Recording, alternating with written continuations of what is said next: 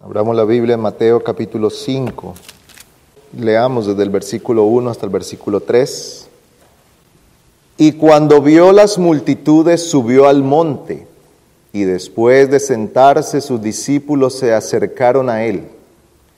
Y abriendo su boca les enseñaba diciendo, Bienaventurados los pobres en espíritu, pues de ellos es el reino de los cielos.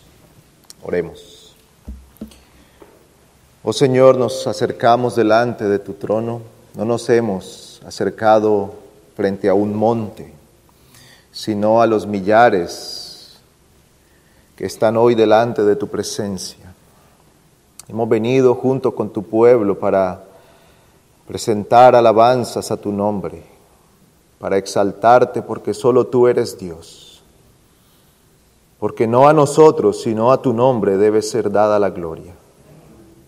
Delante de ti nos postramos en esta tarde y te rogamos que tú hables a nuestros corazones, que nuestras conciencias sean cautivas por la verdad de Cristo. Te imploramos esto en el nombre de nuestro bendito Salvador. Amén. El domingo anterior, en nuestro primer estudio introductorio acerca de el sermón del monte, vimos ¿Cuándo fue que el Señor predicó este sermón y su audiencia? Dice que el Señor se sentó y cuando sus discípulos se acercaron a Él, entonces Él empezó a enseñarles. Y esto ha marcado para nosotros algo importante porque nos señala quiénes eran los destinatarios primarios de la enseñanza del Señor y eran sus discípulos. Así que este sermón del monte es una descripción de los discípulos de Cristo. Aunque es cierto que cuando un incrédulo escucha la predicación del sermón del monte, es llamado al arrepentimiento por las verdades que aquí se exponen, primariamente este sermón tiene que ver con la descripción de los ciudadanos del reino de los cielos. ¿Quiénes son los discípulos de Cristo? ¿Cómo viven? ¿Cómo se relacionan con Dios? ¿Cómo se relacionan con su prójimo? ¿Cómo viven en este mundo y cuál es la esperanza que los gobierna? Esto es lo que describe el Sermón del Monte. Así que vimos eh, el domingo anterior que este sermón nos enseña qué ha de ser el creyente o quién ha de ser y qué ha de manifestar en su vida. Pero también dijimos que ninguna de estas virtudes es una tendencia natural en el hombre. Por el contrario, si nosotros examinamos lo que describe el Sermón del Monte, se opone por completo a lo que es el hombre natural. Cuando hablamos del hombre natural nos referimos al hombre que nace en este mundo caído, enemigo de Dios, muerto en delitos y pecados, así lo llama la Escritura. Estas virtudes entonces no se producen por la fuerza del hombre ni por la capacidad humana, sino por el poder de Dios en el corazón. Pero hemos visto también que esto marca, o todo este sermón, al describir al creyente, marca entonces la gran diferencia que hay entre el cristiano y el no cristiano. También comentamos o meditamos un poco acerca de la palabra bienaventurado, porque al principio del sermón el Señor empieza hablando acerca de algunas bienaventuranzas y dijimos que esta palabra significa los benditos de Dios. No es cualquier clase de felicidad, no es cualquier clase de bendición no es una alegría temporal, tampoco es una alegría que está marcada por las circunstancias de la vida. Hay muchas cosas en esta vida que a nosotros nos alegran, pero así como nos alegran, pronto esas mismas nos pueden entristecer.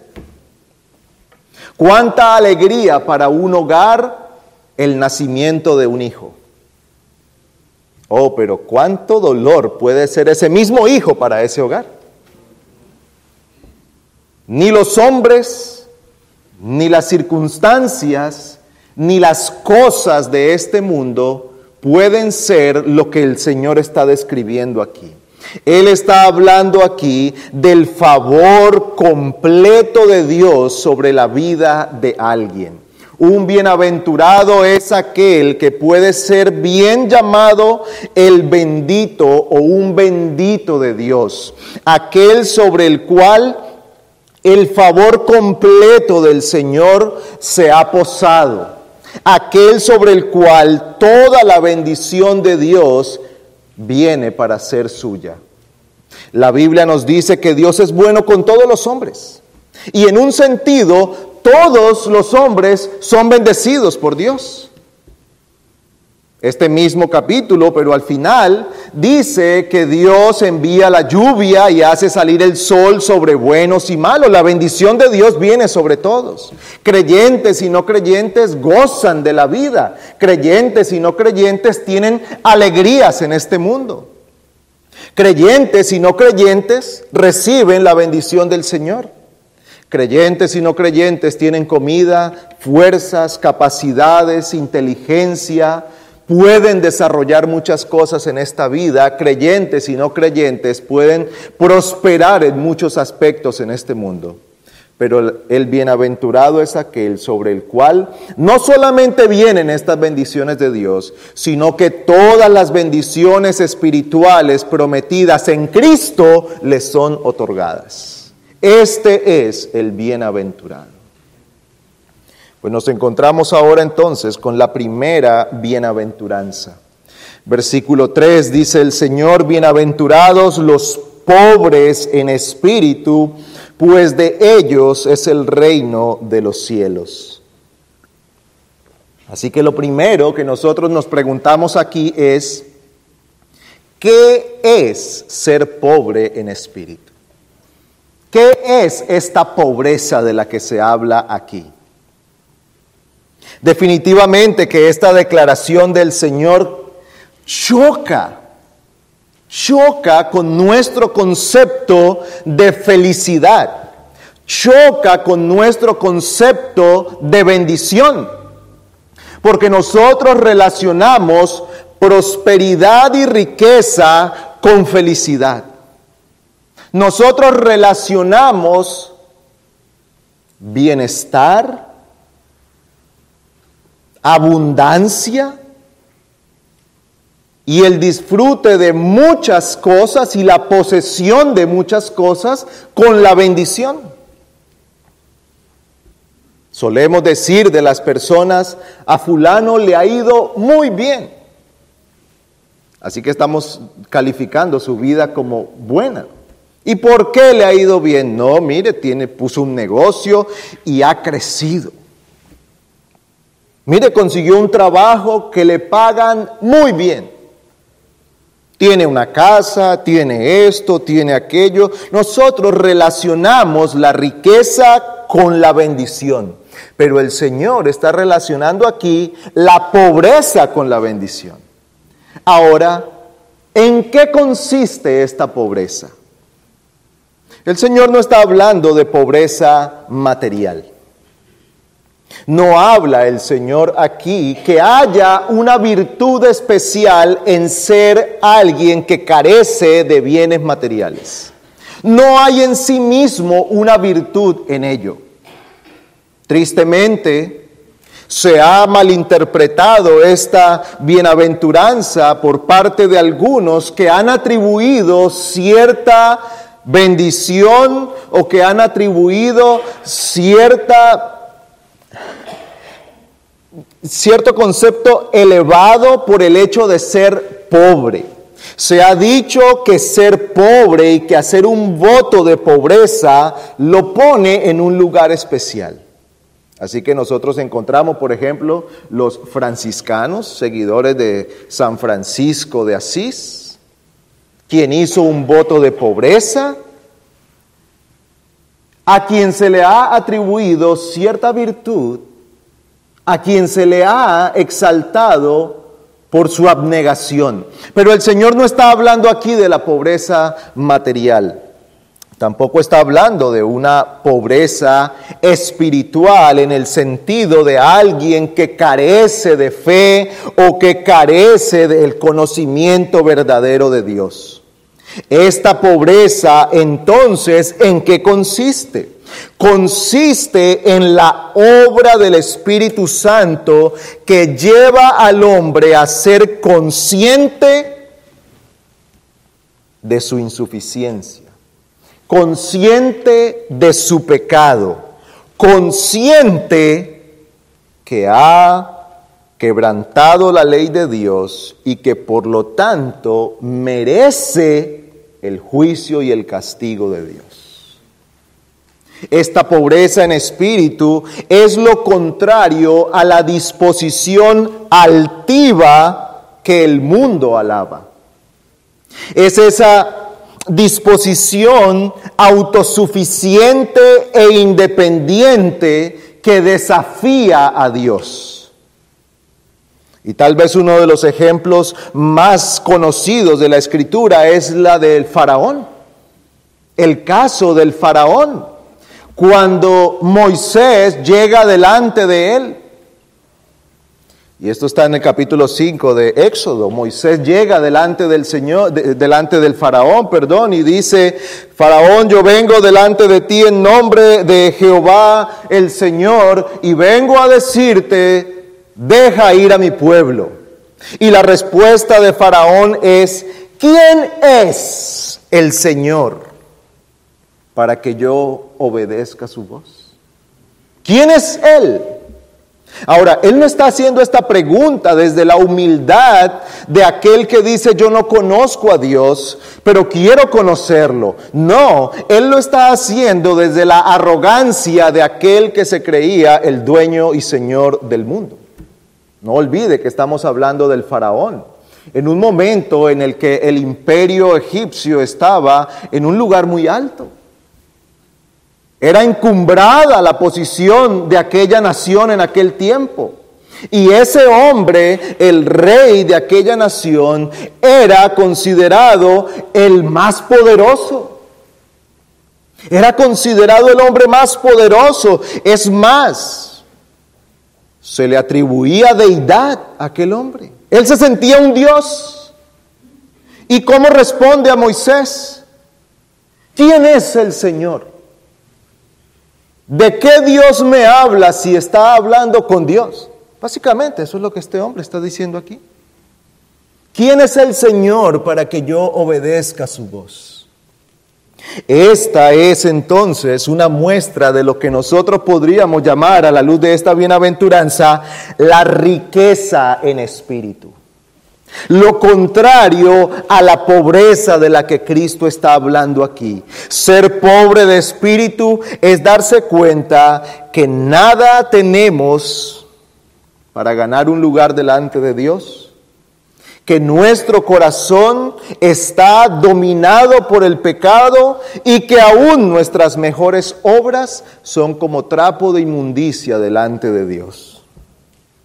Esta pobreza en espíritu viene como el resultado del despertar espiritual que trae Dios al hombre. Y lo dijimos al principio, esta pobreza en espíritu no es una obra que el hombre puede hacer, sino que es el fruto de la obra del Espíritu de Dios en el corazón. Y a menos que Dios haga esto, haga esta obra en la vida del hombre, será imposible. Será imposible que el hombre se humille delante del Señor. Será imposible que el hombre se vuelva delante de Dios reconociendo su pecado, reconociendo su pobreza. Hay un ejemplo en la escritura de los dos momentos de la vida en, un hombre Primero el sentido de riqueza y luego el sentido de pobreza. Daniel capítulo 4. Daniel capítulo 4. En la primera parte del capítulo, nosotros encontramos el sueño de Nabucodonosor y la interpretación del sueño.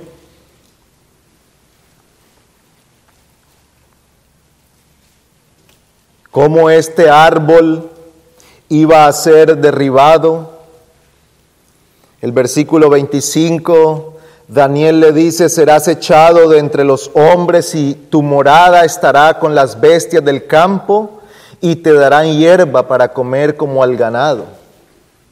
Y serás empapado con el rocío del cielo. Versículo 29.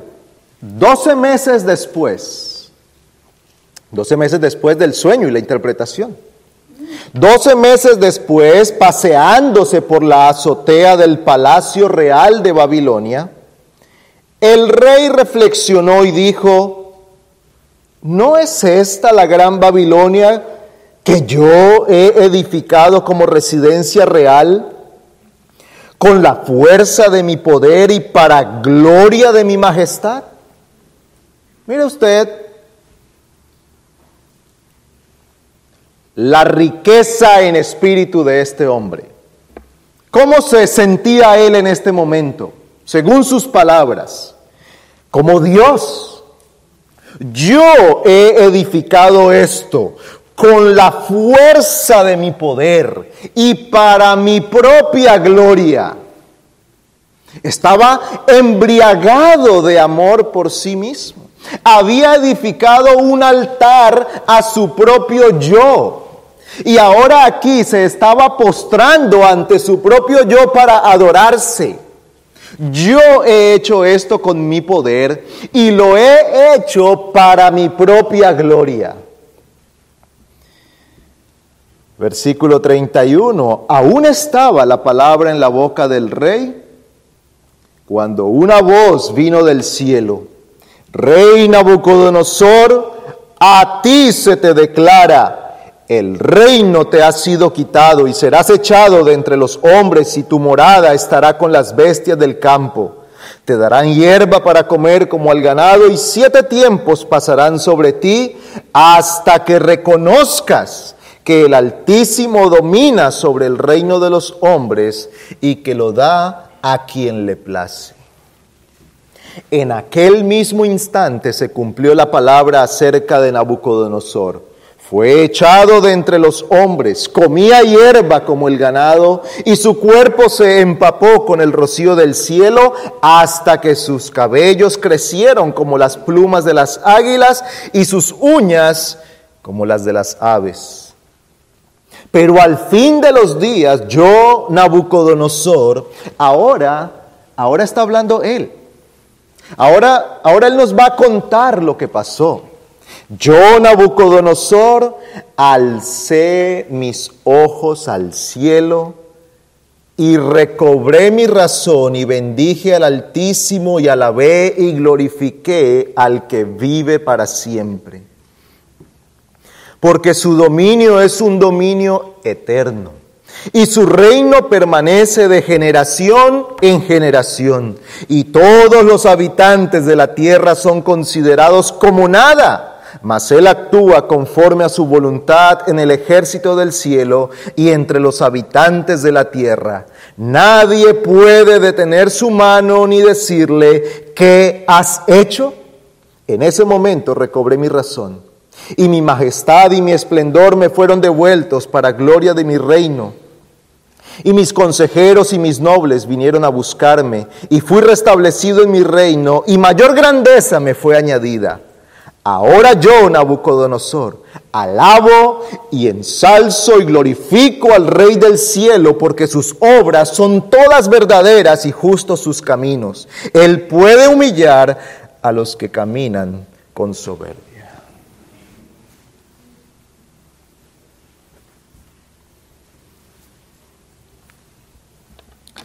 Un hombre embriagado de amor por sí mismo tratado por la mano misericordiosa de Dios. porque fue la gracia del Señor la que tuvo compasión de este hombre para que después de pasar por aquello le fuera devuelta su razón y su corazón se humillara delante del Señor. Entonces me fue devuelta mi razón, dice él. ¿Y qué fue lo primero que este hombre hizo? Él no dijo, yo salí de esta porque conmigo nadie puede. No, ahora ya no estaba en esa posición. Ahora ya no tenía esa actitud en su corazón. Ahora él ya no estaba diciendo, si ven que yo todo lo puedo, pasé por un momento difícil, pero mírenme, aquí estoy, con más fuerza, demostrándole a todos que yo soy el poderoso. No, este hombre fue humillado por la mano del Señor. ¿Y cuál, cuáles son sus palabras al final? Ahora yo reconozco, ahora yo alabo, ensalzo y glorifico al Rey del cielo. Antes había dicho, y yo hice esto para mi gloria. Ahora él dice, la gloria y la alabanza y la exaltación es para Dios el Rey del cielo. Él es Dios. Yo soy solo un hombre. Esa es la pobreza en espíritu. Aquel que se humilla. Aquel que por la gracia y la obra del Espíritu Santo puede ver su verdadera condición. Aquel que por la obra del Espíritu Santo puede entonces poner todo en orden. Mire usted cómo él habla de que su razón le es devuelta. Que su razón le es devuelta. Porque mientras el hombre está en su soberbia, es como uno que ha enloquecido, porque es una locura no reconocer la soberanía y el poder de Dios. El pecado llega a entorpecer de tal modo la mente y el corazón del hombre que en realidad es una locura verse a sí mismo como Dios. Es una locura pensar que yo soy Dios es una locura creer que podemos desafiar al Señor.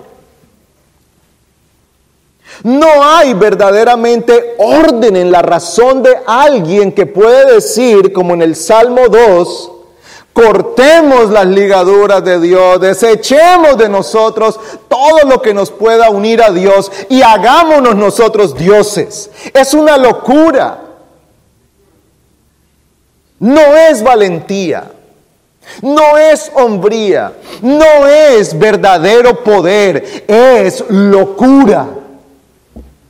Y eso no es otra cosa que el fruto del pecado dominando el corazón del hombre. Y este hombre dice aquí, y me fue devuelta mi razón. Y hay una expresión parecida en el caso de otro hombre del que la Biblia habla. Ese hombre que nosotros comúnmente conocemos como el hijo pródigo,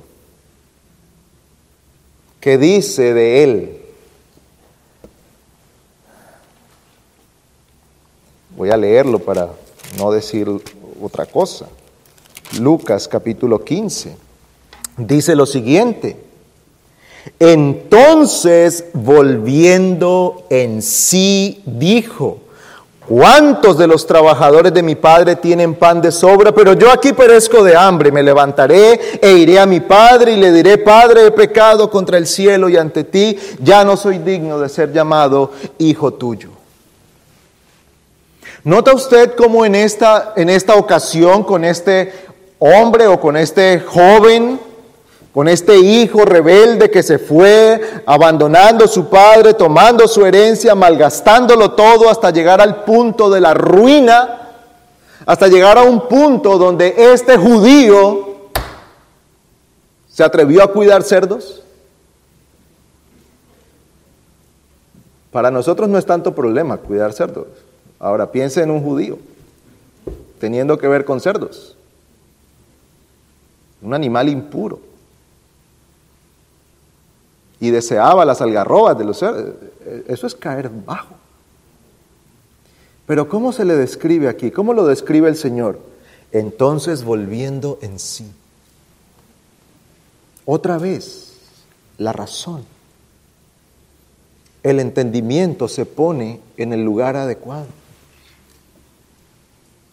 La pobreza en espíritu parte entonces de un correcto entendimiento de quién es Dios y quién soy yo.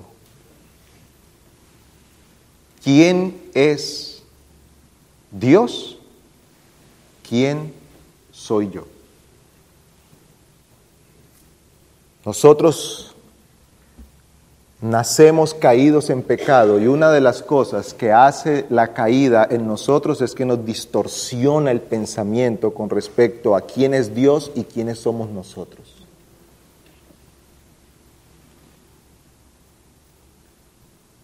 El pecado nos lleva a no ver a Dios como Dios y a no vernos a nosotros como criaturas. Y el pecado entonces es aquella afirmación de mi voluntad sobre la de Dios, de mi deseo de deidad. Serás como Dios, dijo la tentación. Serás igual a Él. Y ese es nuestro deseo. Desde que nacemos queremos ser dioses. Y eso nos lleva a pelear entre nosotros y a pelear con Dios en nuestro deseo de ser dioses y reinar sobre todo, y reinar sobre los demás, incluso sobre Dios. Pero cuando el correcto entendimiento de quién es Dios y quiénes somos nosotros es traído por el Espíritu Santo, entonces nosotros entendemos quiénes somos. El mismo Lucas nos narra a nosotros un episodio del apóstol o en aquel momento el discípulo Pedro, cuando ocurre aquella milagrosa pesca que han pescado toda la noche y el Señor le dice, ve y lanza la red. Y ellos dijeron, Señor, hemos pescado toda la noche, pero está bien, si tú lo dices, lo vamos a hacer. Y van y hay una pesca abundante. Y cuando Pedro regresa donde está el Señor, ¿cuál es la respuesta de Pedro? Aquí está el negocio. Él nos dice dónde pescar, nosotros pescamos y nos hacemos millonarios. No, Él dice, apártate de mí porque soy pecador. Fue conducido a ver a Cristo como debía ser visto. Y al ver la majestad de Cristo, entonces el reconocimiento de su propio pecado se hizo muy grande al punto que él dijo, soy un pecador. Señor, apártate de mí, porque no soy digno de estar delante de tu presencia. Lo mismo que le ocurre a Isaías cuando ve a Dios en aquella visión. ¿Cuál fue la respuesta de Isaías? Soy muerto estoy muerto, porque soy un hombre de labios impuros. Y un pecador como yo ha visto a Dios. ¿Ve usted cómo un entendimiento correcto de quién es Dios? De la persona de Dios, de la voluntad de Dios y de nosotros mismos nos conduce a la posición correcta. La posición correcta es decir, Señor, me callo, me arrepiento, confieso todo mi pecado y reconozco tu santidad. Ten misericordia de mí. Esta pobreza en espíritu conduce al hombre a caer de rodillas, rostro en tierra delante del Señor, reconociendo quién es Dios reconociendo su majestad, su grandeza, su señorío, su soberanía, reconociendo su santidad. pero a la vez reconociendo su propio pecado. Así que esta pobreza en espíritu conduce al hombre a ver con toda claridad su culpa delante de Dios. Hay algo que manifiesta que el hombre es pobre en espíritu y es que confiesa su culpa delante del Señor. No hay espacio para la autojustificación. No hay espacio para que aquella persona se cubra con uno de los argumentos más comunes entre los hombres. Somos humanos, nadie es perfecto. ¿Verdad que con eso nos tapamos todos y lo arreglamos todo? Terminamos diciendo, bueno, pero ¿quién es perfecto? No, y eso es verdad. Pero aquel que es pobre en espíritu viene delante del Señor y dice, reconozco que yo he pecado. Y cuando usted lee el Salmo 51, encontramos a David manifestando esto y diciendo, contra ti, contra ti he pecado y he hecho lo malo delante de tus ojos. Yo, yo he pecado delante de ti, Señor. Yo he sido el que ha quebrantado tu ley. Soy yo, Señor. Por lo tanto, soy culpable.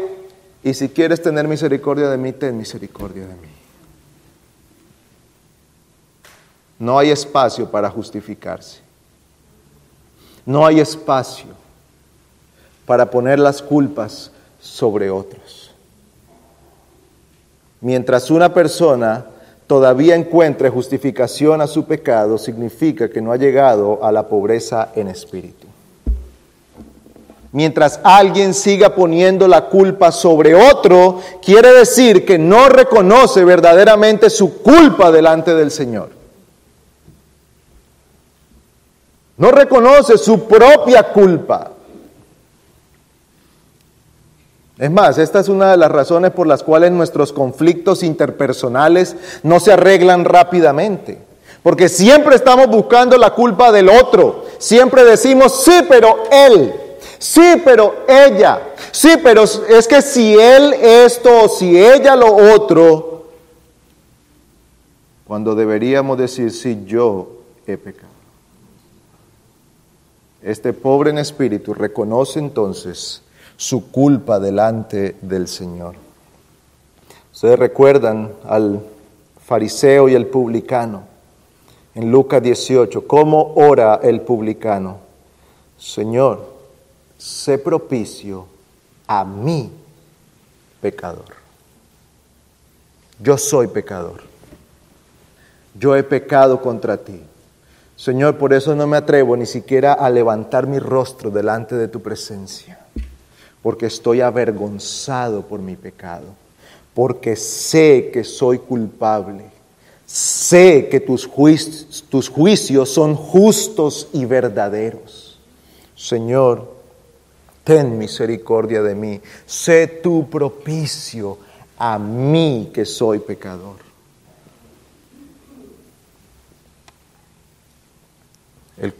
El pobre en espíritu es uno que entiende que al ser responsable delante de Dios, los juicios de Dios son justos y el castigo es justo. No apela delante del Señor. No. A lo único que atina este hombre a decir es, Señor, te doy gracias porque con todo lo que he pecado delante de ti, todavía tú me has dado misericordia. Todavía has tenido paciencia conmigo. Señor, tus juicios son justos y yo soy culpable. Y si no has traído tu juicio sobre mí, es por tu gran misericordia. Como dice Lamentaciones, si no hemos sido consumidos, es por la misericordia del Señor. Es la misericordia de Dios la que ha hecho que nosotros no seamos consumidos, no nuestra bondad. El pobre en espíritu reconoce esto. El pobre en espíritu también reconoce que es incapaz de resolver su problema con Dios por sus propios medios. Sabe que no hay en él obras con las cuales pueda él pagar. ¿Con qué pagará el hombre? ¿Con qué pagará el hombre por el perdón de sus pecados? No hay forma que nosotros paguemos por nuestros pecados. Señor, si tú no eres propicio a mí que soy pecador, no tengo ninguna esperanza.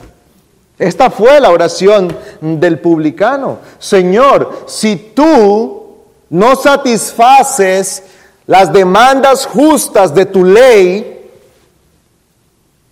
y tienes misericordia de mí, yo no podré entonces estar delante de tu presencia, porque no hay en mí ni obra justa, ni bondad, ni nada con lo cual yo pueda justificarme delante de ti.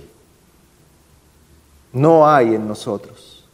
Esto lo reconoce un hombre que es, o una persona que es pobre en espíritu.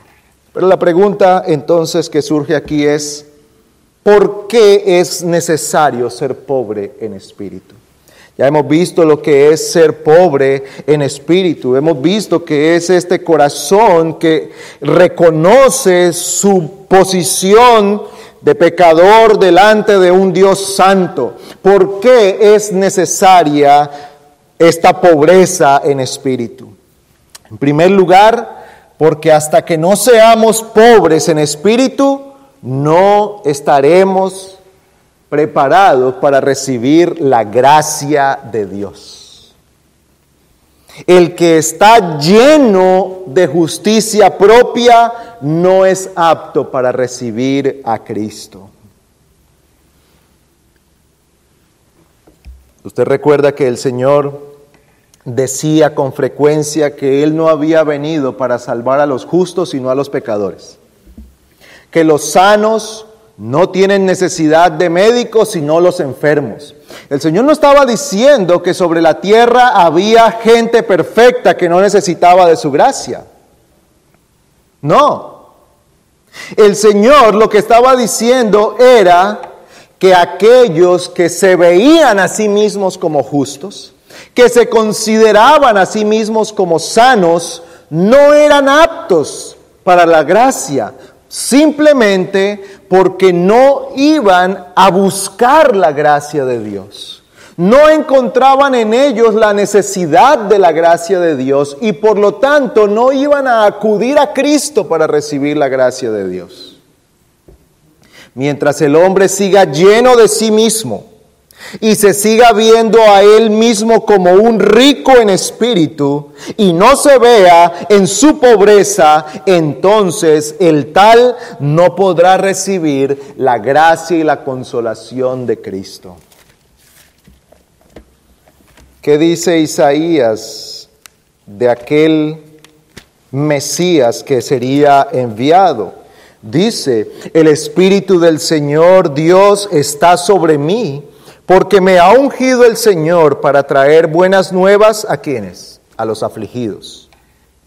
Me ha enviado para vendar a los quebrantados de corazón, para proclamar libertad a los cautivos y liberación a los prisioneros, para proclamar el año favorable del Señor y el día de venganza de nuestro Dios, para consolar a todos los que lloran, para conceder a los que lloran en Sión que se les dé diadema en vez de ceniza, aceite de alegría en vez de luto, manto de alabanza en vez de espíritu abatido, para que sean llamados robles de justicia, plantío del Señor, para que Él sea glorificado.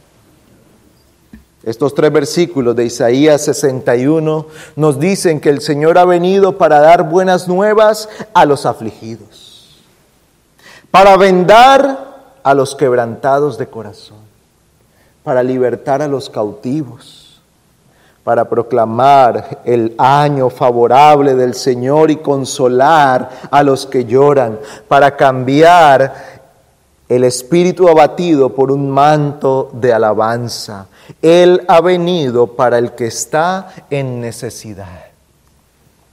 Aquel que puede ver su necesidad es el que recibe la satisfacción de Cristo y su gracia. Mientras alguien no sea pobre en espíritu, no es apto para tal cosa. Su soberbia lo conducirá a morir sin las consolaciones del Evangelio. Su soberbia lo conducirá a perderse sin la gracia de Cristo disponible para todo aquel que viene delante de él. El mismo Isaías dice a todos los sedientos y a todos los hambrientos, venid y comprad sin dinero. Es decir, siempre está ligada la gracia del Señor con un necesitado, con el hambriento, con el sediento, con el quebrantado, con el afligido, con el cautivo, con el que está en llanto, con el que está en medio de la tristeza. Y todo esto tiene que ver con la aflicción del pecado, con el corazón quebrantado a causa del pecado. Luego en Mateo el Señor dice, venid a mí todos los que estáis trabajados y cargados, que yo os haré descansar. Los que están afligidos por su carga de pecado, vengan a mí para que tengan reposo. Mientras un hombre, mientras una persona no se vea como uno cargado, afligido, herido, cautivo,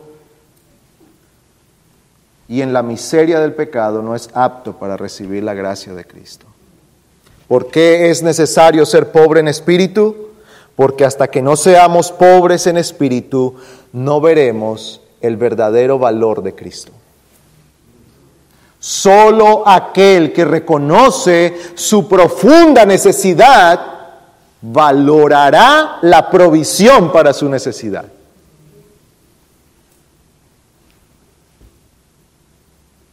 Si a nosotros hoy nos dicen que han inventado o que se ha descubierto por la ciencia la medicina que cura una enfermedad mortal, hasta ahora todo el que se enferma de esa enfermedad ha muerto, pero finalmente se descubrió la cura para esa enfermedad. Nosotros vemos la noticia y decimos, mm, qué bueno, qué interesante y ojalá le ayude a los que están enfermos.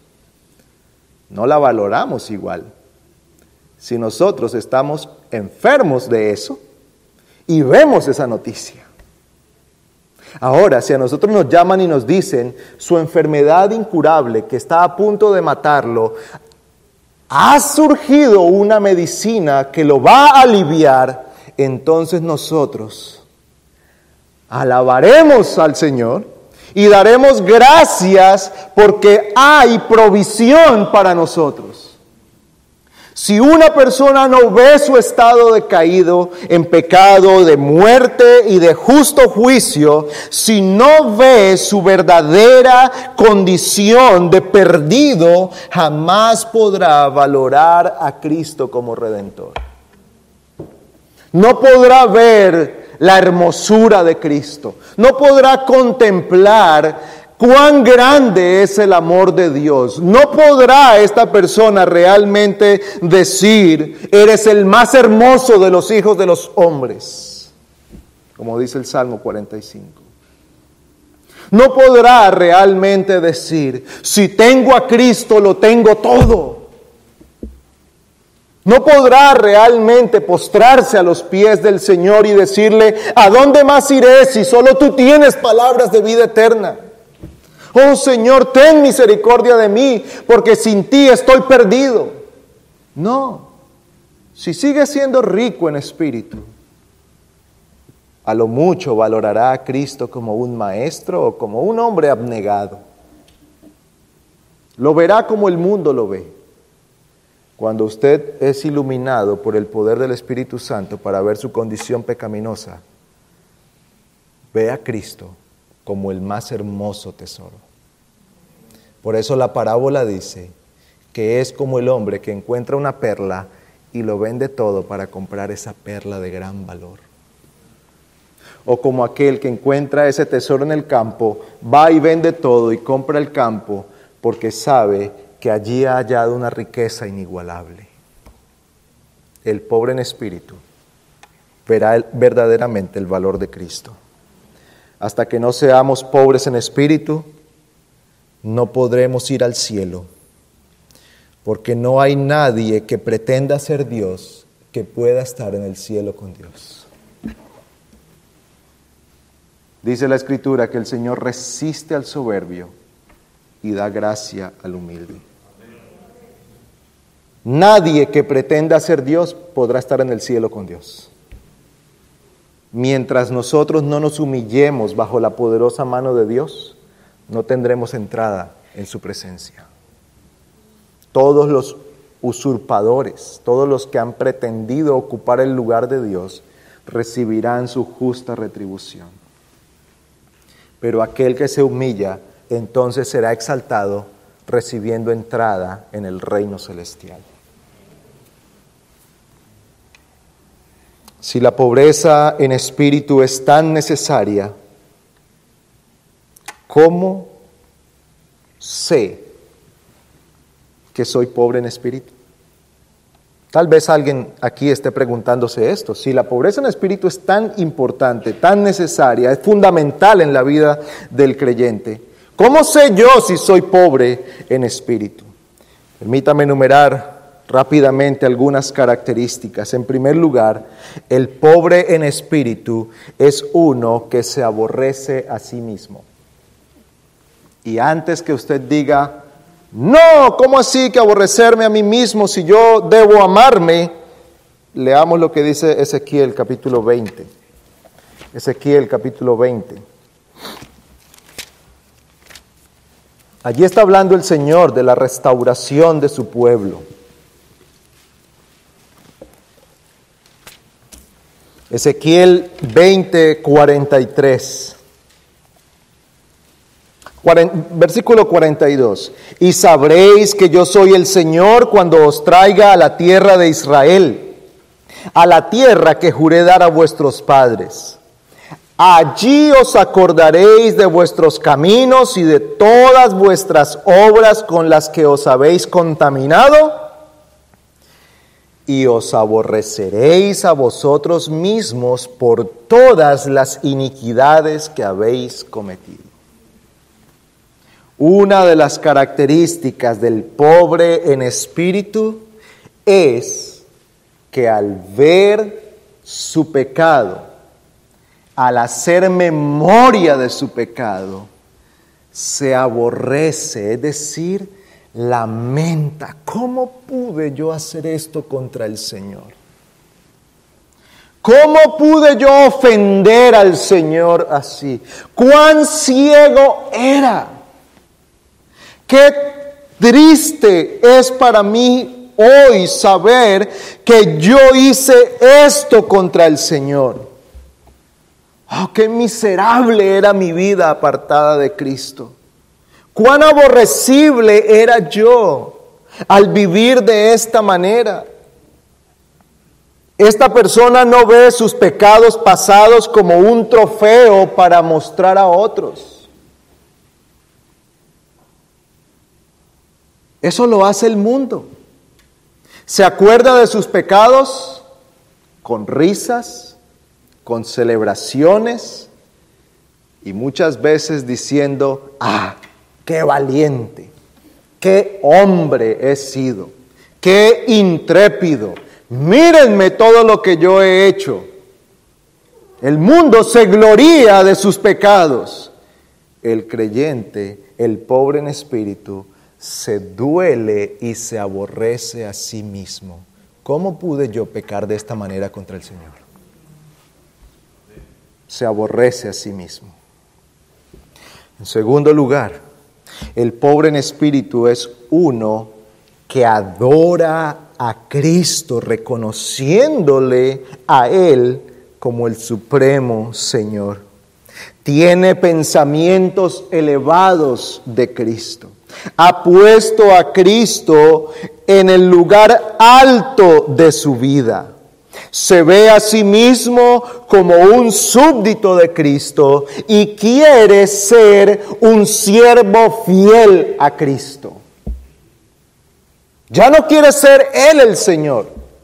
Ya no quiere ser Él quien use a Dios y a Cristo para el cumplimiento de sus propósitos. Ahora es uno que se postra delante del Señor y dice como Saulo de Tarso en aquel día, Señor, ¿qué quieres que yo haga? Este ya no es uno que dice, Señor, yo quiero que tú hagas para mí esto. Señor, hazme aquello. Señor, yo voy a ir al culto porque necesito que tú me bendigas esta semana. Señor, yo voy a dar una ofrenda porque necesito que tú me prosperes esta semana. Señor, yo voy a hacer esto porque necesito que me arregles este problema. No, ahora es uno que se postra a los pies de Cristo y dice, Señor, ¿qué quieres de mí? ¿Qué quieres que yo haga? Enséñame tu voluntad. Abre mi corazón para entenderla. Guíame por tu camino. Señor, yo quiero hacer tu voluntad y servirte fielmente. Dame la gracia que necesito porque tú eres Dios y yo soy una criatura. Porque tú eres el Señor y yo soy tu siervo. El pobre en espíritu tiene tal actitud delante del Señor. Este no es uno que está tratando de hacer negocios con Cristo.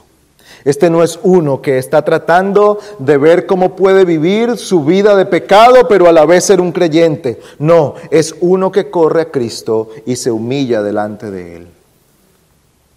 En tercer lugar, el pobre en espíritu es uno que lamenta su estado espiritual.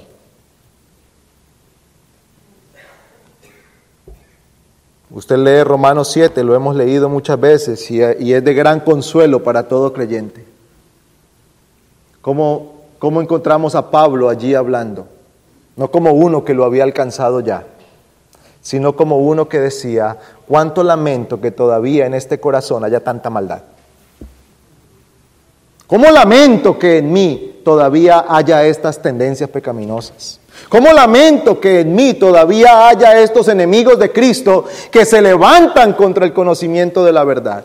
¿Cómo lamento que en mí todavía hay estos enemigos de mi alma, esto que se opone a Dios y a la voluntad de Cristo? ¿Cómo lamento que en mí todavía surjan estos deseos codiciosos, pervertidos, enojados, estos deseos que batallan contra el alma? ¿Cómo lamento esto en mí? Ese es un pobre en espíritu. No es uno que solamente un día se vio en una condición pecaminosa, es uno que se ve continuamente en una condición pecaminosa. Por cierto, hermanos, y, aquí quiero traer ánimo para algunas conciencias que se pueden ver cargadas. Cuanto más nos acercamos a Cristo, el sentido de pecado no se, no, se quita. Al contrario, se hace más evidente. Porque cuanta más luz, más vemos la suciedad del corazón. Cuanto más nos acercamos a la luz de Cristo, más vemos nuestro pecado. Así que si usted, cuanto más pasa el tiempo, más pecado ve en su alma, no necesariamente eso significa que usted sea un creyente que se está descuidando o que se está cayendo. No. Probablemente lo que está ocurriendo es que al acercarse más a Cristo y al ser lleno más de la verdad de Cristo, más ve la condición de su alma. Más necesitado está de la gracia de Cristo pero la buena noticia es que hay provisión suficiente para nuestro pecado y debilidad. Así que al ver su pecado, dé gracias al Señor por la provisión que Él ha hecho en Cristo. Si usted hoy ve más pecado que lo que veía hace un tiempo atrás, significa que la luz de Cristo está alumbrando con mayor claridad en su vida. No es que ahora haya más pecado, ahora hay más luz. Muchos creyentes dicen, no, pero es que yo, mientras más busco al Señor, más, pecado, más pecador soy. No, mientras más busca al Señor, más puede ver su pecado, más consciente está de su pecado, más consciente de su debilidad. Y por eso se ve de esa forma, pero hay provisión en Cristo. Hay gracia en Cristo. El pobre en espíritu es humilde de corazón. Y el pobre en espíritu acepta a Cristo en sus propios términos. Hermanos, el pobre en espíritu viene delante de Cristo y dice, Señor, estoy delante de ti, haz de mí lo que tú quieras. Aquí estoy, soy tuyo, guíame. Es uno que va a Cristo, no pone condiciones al Señor, se somete a Cristo tal como Cristo es en su señorío en su majestad. Amigos, mientras ustedes no vengan a Cristo en un espíritu pobre, en un espíritu humillado, reconociendo su pecado y la majestad de Cristo, no podrá verdaderamente tener una comunión con Él. Usted necesita humillarse bajo la poderosa mano del Señor. Humillaos pues bajo la poderosa mano de Dios, porque esa es la única manera en la cual recibirá las bendiciones que Cristo da. No hay otra forma. No hay un soberbio que pueda estar delante del Señor. Todos, todos tienen que postrarse delante de Él. Su soberbia no le conducirá al cielo. Su soberbia no le conducirá a ganar por su propia fuerza el reino de los cielos. Su soberbia lo conducirá a enfrentarse a la resistencia que Dios pone contra el soberbio. Dios resiste al soberbio. Dios está contra el soberbio. Y cuando el soberbio se humilla, recibe gracia. Humíllese delante del Señor y acuda a pedir misericordia.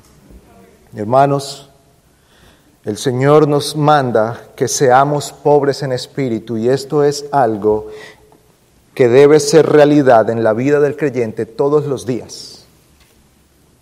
Y esta pobreza en espíritu se ha de manifestar en algunas formas prácticas. La primera de ellas, hermanos, en nuestra manera de adorar al Señor. Porque cuando nosotros venimos a este lugar para adorar el nombre de Cristo, conscientes de nuestra pobreza en espíritu y de la gracia que se ha derramado sobre nosotros, nuestra manera de adorar al Señor será completamente diferente. Pero si alguien se acerca a la presencia de Dios creyendo que está allí por sus méritos, que está allí por sus fuerzas, que está allí por lo que Él ha hecho, que está allí por su valentía, el tal no adorará verdaderamente a Dios, estará adorando a sí mismo. Pero aquel que reconoce que es un pecador, y que justamente merece el juicio de Dios, pero que Dios le ha extendido su mano de misericordia, se postrará delante del Señor y besará la mano de aquel que le ha dado vida. Que esto sea algo que nos lleva a adorar y a servir al Señor con todo el corazón. Ha de conducirnos a una vida de humildad delante de Dios y delante de los hombres, y ha de conducirnos a una vida en la que siempre estemos humillados delante de nuestro Señor, reconociendo su majestad y que es solo por su gracia que hoy estamos aquí. Pues oremos dando gracias a nuestro Dios por su misericordia. Oh Señor, tú has extendido tu misericordia sobre nosotros, pobres y débiles pecadores. No ha habido nada en nosotros que ganara tu misericordia. Tuya es la justicia y nuestra la vergüenza. Tuya es la justicia y nuestra la rebelión y el pecado. Pero alabamos tu nombre porque tú nos has tratado con misericordia. Oh Señor, concede de tu gracia para aquellos que están entre nosotros que aún permanecen en la dureza de su corazón. Quebranta, oh Dios, aquella roca. Conquista esas murallas que han levantado en sus corazones contra ti y humíllalos delante de tu presencia para salvación y vida eterna. Te suplicamos que todas estas misericordias nos sean concedidas en el nombre de aquel que vive y reina para siempre, el Señor Jesucristo. Amén.